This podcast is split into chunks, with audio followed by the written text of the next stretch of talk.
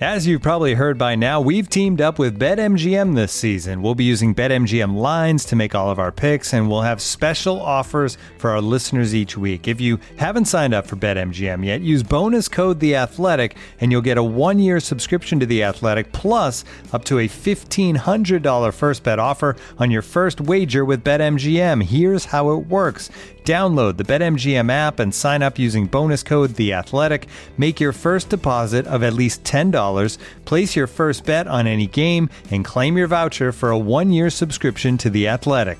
See BetMGM.com for terms. U.S. promotional offers not available in D.C., Mississippi, New York, Nevada, Ontario, or Puerto Rico. Gambling problem? Call 1 800 Gambler. Available in the U.S. Call 877 8 HOPE NY or text HOPE NY 467 369 in New York. Call 1 800 NEXT STEP in Arizona. 1 800 327 5050 in Massachusetts. 1 800 BETS OFF in Iowa. 1 800 270 7117 for confidential help in Michigan. 1 800 981 0023 in Puerto Rico. First bet offer for new customers only in partnership with Kansas Crossing Casino and Hotel. Don't forget, if you haven't signed up for BetMGM yet, use bonus code The Athletic, and you'll get a one-year subscription to The Athletic, plus up to a fifteen hundred dollar first bet offer on your first wager.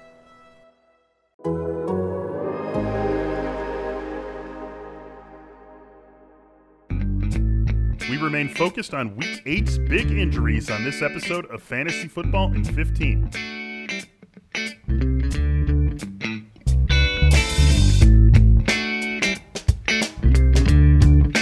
Everyone. Welcome into Fantasy Football in 15 for Wednesday, October 28th. I am Michael Beller, joined as always by Derek Van Riper. Week 8 just about upon us, of course, starting on a Thursday night with the Panthers and the Falcons getting together. Should be a fun fantasy game, I think, and maybe we're getting someone back. We'll talk about that a little later. First, Derek, how's it going today? It's going pretty well. How about you? Yeah, I am uh, not doing bad, not doing bad at all. You know, it was uh, it was a weird Tuesday in the NFL news world because you know we're used to injury news coming out on Tuesday, but usually these are uh, clarifications of situations that happened the previous Sunday or from just the Monday night game, and you know those are the ones we're expecting. Maybe a little bit more news from something we already got on Monday, something like that, right? But the two first injuries we're going to talk about here really the news, at least developments around them, came out of nowhere. The first is with Chris Godwin, who suddenly we learn on Tuesday morning fractured a finger on his touchdown catch in the Buccaneers' win in week seven, and suddenly is not going to play on Monday Night Football. This guy just can't stay healthy this year. He's healthy for like a game and a half at a time, it seems like. Uh, going to miss another game. If you're looking for a silver lining, it sounds like week eight against the Giants is the only game that Chris Godwin is going to miss because of this injury. So a little bit of a silver lining there, I suppose. But this was going to be a juicy matchup. Chris Godwin's managers had to already be very excited about having him active against the Giants. They are no longer going to get the benefit of that we already know what the deal with the rest of this Buccaneers offense. Antonio Brown will be making his team debut in week nine. So I ask you, Derek, no Chris Godwin, no Antonio Brown for the time being. Scotty Miller had a great week seven, seems pretty viable against the Giants in week eight. Yeah, and we've seen Scotty Miller kind of flash up and, and take on extra targets when Godwin has been unavailable at other stretches this season, too. So he looks like the biggest winner. Uh, I think things get much more complicated in week nine, but let's take it one week at a time at this point. Definitely a surprise, though, uh, as you mentioned, with this Godwin injury. Played very well, and I've had him in my home league all season, and I've just been so frustrated because he's been really good on a per target and per catch basis again. Yeah. It's just keeping him healthy. A lot of weird, fluky injuries that have slowed him down. Yeah, I, am right there with you. I have him exactly same thing on my home league team, and he's been basically exactly what you drafted him to be. Six for 79 in week one, five for 64 and a touchdown in his second game of the season, week three. Then he comes back in week six, five for 48. We can give him a pass. It was a game where it was his first game back from injury, game the Buccaneers had in hand pretty much all week. And then last week, we finally saw the Chris Godwin that we're really expecting to see nine grabs, 88 yards, and a touchdown, and then another injury. So unfortunate that we are talking about about yet another game that he is going to miss. You mentioned Scotty Miller has been productive in Chris Godwin's absences. Some of his best games have come with Godwin out of the lineup. You go back, first of all, just one week, and he had six catches for 109 yards and a touchdown. So that's what he's coming off of playing alongside Chris Godwin. Go back to week four, uh, which was the last game. No, Godwin missed week five against the Bears, too. Uh, Scotty Miller didn't have a catch in that game. The game before that, five grabs for 83 yards and a touchdown against the Chargers with Godwin out of the lineup. So you got to feel good about Scotty Miller in week eight, Monday Night Football against the Giants. If you can grab him, this is a ready made replacement for anyone who does have Chris Godwin. Go ahead, grab Scotty Miller, throw him in your lineup. You likely will not be disappointed. Let's move on to the next one that I referenced uh, at the top of the show here, Derek. Christian McCaffrey suddenly uh, is potentially in play for the Panthers Thursday Night Football against the Falcons. Apparently, had a dramatic moment at practice on Tuesday. He was at practice on Monday wearing a red non contact jersey, came out on Tuesday wearing that same red non contact jersey, tore it off, wearing his regular jersey underneath. So he participated in practice in a limited fashion. Matt Rhule is hopeful that Christian McCaffrey will be able to go against the Falcons on Thursday. Now, this might be something that Christian McCaffrey managers would rather see him just wait it out a week, get another 10 days worth of rest to recover from the ankle injury, and come back ready to roll in week nine. But if he plays, every Christian McCaffrey manager in the world is going to have him in their lineup and hope that he is back to being mostly Christian McCaffrey. So that's not really interesting. What's interesting to me is how would you feel about Mike Davis? Because – I don't know if we could expect the full on Christian McCaffrey, but we're also not going to get anything from Matt Rhule or this Carolina coaching staff that says, yeah, you know, we're going to put him out there, but he's only going to play uh, 50% of the snaps. I don't think we're going to get that sort of transparency. So if you are flying sort of blind into this situation, but you know that Christian McCaffrey will play, how confident would you be in also playing Mike Davis? I think it's kind of a desperation situation for Mike Davis once McCaffrey's back, whether that's this week or in an upcoming week. I mean, we're talking about a guy that gets four yards per carry, has an active role in the passing game, but Christian McCaffrey is one of the best pass catching running backs that we've ever seen. And unless they're going to find a way to put both of them on the field together, I just don't see enough volume being there for Mike Davis to stay in lineups once McCaffrey is back. I think the follow up question is do you see him as being someone that you're holding on to in shallow leagues with McCaffrey's return? Do you see enough potential value again should McCaffrey have a setback to kind of use Davis as a lottery ticket on your bench at this point? Yes, shallow leagues. I'm definitely not cutting him before this game, even if we get word that McCaffrey is playing. But if McCaffrey plays and nothing happens with him, then I'm probably letting Mike Davis go at that point. In deeper leagues, even in like 12 teamers where you start you know, two backs, three receivers, and a flex. I'm probably still holding on to him for a week or two here, unless I'm really needy, and that's certainly possible with all the byes and the injuries that we have across the league right now. It's definitely possible that you would be needy, but he wouldn't be my first cut in a vacuum. I'd still be looking elsewhere. He still does have uh, a really supreme handcuff value, as we have seen over these last few weeks with Christian McCaffrey out, and maybe you could get something out of him. Uh, maybe he still retains some sort of role in Carolina's offense. So I don't think I'm cutting him. Would you be looking to get rid of him in that standard 12 team, two back, three receiver flex setup?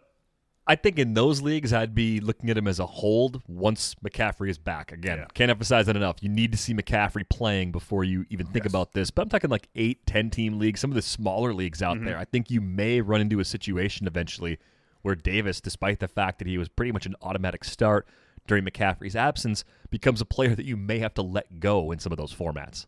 Yeah, I think 10 teamer, two back, three receiver flex. He's someone who you can let go immediately when you see Christian McCaffrey back and playing, you know, his usual complement or something used to his close to his usual complement of snaps. So Mike Davis, uh, you really can't be sad about that either. He has definitely given you all you could have possibly expected and then some since Christian McCaffrey has been out. That could come to an end this week. And we think if, if, if the Panthers are really saying it could come to, to an end this week, gotta believe it comes to an end next week. Looking for an assist with your credit card, but can't get a hold of anyone? Luckily, with 24 7 US based live customer service from Discover, everyone has the option to talk to a real person anytime, day or night. Yep, you heard that right You can talk to a real human in customer service at any time. Sounds like a real game changer if you ask us.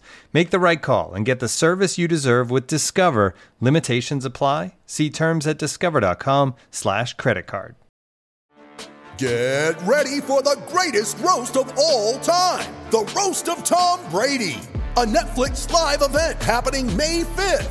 Hosted by Kevin Hart, the seven time world champion gets his cleats held to the fire by famous friends and frenemies on an unforgettable night where everything is fair game. Tune in on May 5th at 5 p.m. Pacific time for the Roast of Tom Brady, live only on Netflix. All right, Derek. It was just uh, 24 hours ago that we were getting ourselves kind of excited about Christian or about Carlos Hyde. I think I put something in there like uh, he's he uh, is not as good as Chris Carson, but clearly they want to use him like Chris Carson after what we saw: 15 carries, 68 yards, and a touchdown in the loss to the Cardinals in Week Seven, and then another one of these injuries that it's like, what? Where did this come from? Carlos Hyde apparently suffered a hamstring injury in that game. He popped up on the early practice estimation injury report for the Seahawks. We know Chris Carson is going to be out this game. Rashaad Penny, he's nowhere near returning. Travis Homer has a bruised knee. As of the moment that we are talking here, Derek, DeeJay Dallas is the only healthy back on Seattle's roster. So, first of all, if you are in a league listening to this where DeeJay Dallas is available, unless you are totally stacked and you really have no one you can afford cutting, he's probably someone you want to pick up. But let's spin this forward to Sunday. Seahawks, a big NFC West game against the San Francisco 49ers. If DeeJay Dallas is the only guy active for the uh, for the Seahawks, or at least the the most healthy running back that they have, I'm sure they'll bring someone up from the practice squad at the very least if Carlos Hyde is unable to go. I, am I, like Boston Scott territory. I feel like that's where I would place him, somewhere in that realm, maybe a little less, just because of the fact that we've never really seen him in that sort of role. Yeah, I, I think Gio Bernard, Boston Scott, the replacement who gets volume because they don't have a lot of viable alternatives, is the right. fair comp. The matchup's also pretty tough as well for as banged up as that San Francisco defense is. They've been pretty stingy against opposing running backs this season. If they're this banged up when we get to Friday, I would expect to have seen some sort of move, uh, someone added from the practice squad, a free agent addition. The problem this year, though, free agent additions got to go through the COVID protocol, so mm-hmm. it's not as easy to just bring somebody in midweek and have them play on Sunday. So I would say that DeeJay Dallas is 100% worth the pickup just on a speculative basis right now. I don't think you have to go crazy with your FAAB budget bids on him either, but he should he could have a path to 15 touches with ease if these injuries that we're talking about end up limiting most or all of these backs come Sunday. Yeah, I mean, if Hyde and Homer really are both out here, I really don't see what sort of uh, options the Seahawks are going to have. As you said, you, you got to go through COVID protocols to be active for a game. So uh, Devonta Freeman was signed on a Wednesday uh, after the Saquon Barkley injury, and he was active for that first game that he was on the Giants roster. He got five carries for 10 yards. So even if they sign a street free agent, uh, you can't imagine that he's going to have really a meaningful role in Seattle's offense. You got to be able, and he's not going to have any pass catching role, right? I mean, they're not going to take someone off the street on Wednesday and throw him in there protecting Russell Wilson on passing downs uh, four days later. That's just not going to happen against a defense like San Francisco's. I mean, they wouldn't do it against any defense, but especially against a defense like that. So at the very least, if we have no Hyde, no Homer, you're going to see a lot of DeeJay Dallas in the passing game. And as great as Russell Wilson has been, he can't just drop back 55 times 60 times uh, and, and, expect Seattle to come out of this game with a victory. So you could be looking at a very cheap, very gettable option right now in DeeJay Dallas, who ends up giving you, I think if you're being realistic, you could see RB2 flex worthy numbers coming out of him this week. And hey, it's a pretty good guy to go out and get given all the injuries that we have at the position, plus four more teams on bye this week. Speaking of Devonta Freeman, he was a non participant in practice on Tuesday. We're getting early practice information, of course, this week. That really doesn't mean too much just yet. Uh, this is a game that will be played on Monday against the Buccaneers. Of course, the, the Giants haven't played since last Thursday, so as much time off as possible. So Devonta Freeman could certainly be back in the fold. Wayne Gallman would step in neither one of them feels like a great play against the Buccaneers on Monday Night Football. So let's just blow right past that and go to our last news item of the day. He is back. Throw up the X. Dez Bryant signs with the Ravens. He is on the practice squad right now. This has been a flirtation that has been going on for months. Dez, of course, worked out with the Ravens back in August. Couldn't come to an agreement back then, but he is now on the practice squad for the Ravens. And this sort of signing, Derek, I, I just don't see Dez being interested or the Ravens being interested unless he was for sure going to be on the active roster at some point, right? This is like in baseball when you sign a guy to a minor league deal in spring training and you know for sure he's going to be making the team out of spring training. Uh, this is what this feels like to me. And I mean, could he be a little bit interesting in deep leagues? This is a team that, you know, beyond Marquise Brown, Mark Andrews, they really haven't had anything reliable in the passing game this season. And even those two guys haven't been what they were expected to be back during draft season. I mean, he still can be an effective guy in the red zone at the very least, Dez Bryant. I think there might be a little bit, at the very least, of deep league intrigue here, and maybe even one of those standard 12 team, two back, three receiver flex leagues that he could be interesting in those leagues as well. I wish I shared your optimism, but we're talking about a guy who will turn 32, I think, next week, and he hasn't caught a pass in an NFL game since 2017. So I guess I'm tempering my expectations just based on the fact Fair. that we haven't seen him on the field in almost three full years now.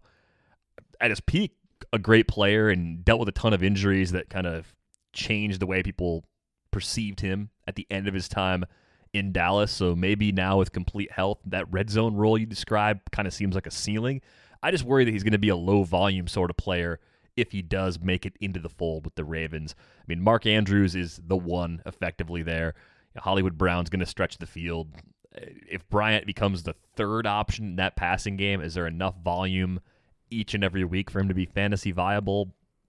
I don't think so. But hey, in a league like the Scott Fishbowl, those massive leagues out there, you could take worse flyers than Dez Bryant, I guess. Oh, you could definitely take worse flyers. And I'm just saying, man, there are three guys on this team, two guys on this team who have at least 20 catches Andrews and Marquise Brown. The next most catches on the team is a three way tie between Willie Snead, Miles Boykin, and J.K. Dobbins with 11 catches. 11 catches is, is good for third most on the Ravens. Through six games, we're not not even averaging two catches per game. That's good for third most on this team. Marquise Brown leads the way with 376 yards receiving. Mark Andrews is at 243 there's room in this passing game for one more person to step up. And I just don't think they make this signing, and I don't think Dez Bryant is interested if he doesn't have a realistic shot to be that guy. So just deep league interest for now, but definitely something to keep your eye on. And that is where we are going to leave it. I'm throwing up an X to say this is the end of this episode of Fantasy Football in 15. Derek Van Riper and I will be back with you right here, same time, same space on Thursday. We'll be talking some Thursday night football between the Falcons and the Panthers. Until then, thanks so much for listening and have a great day.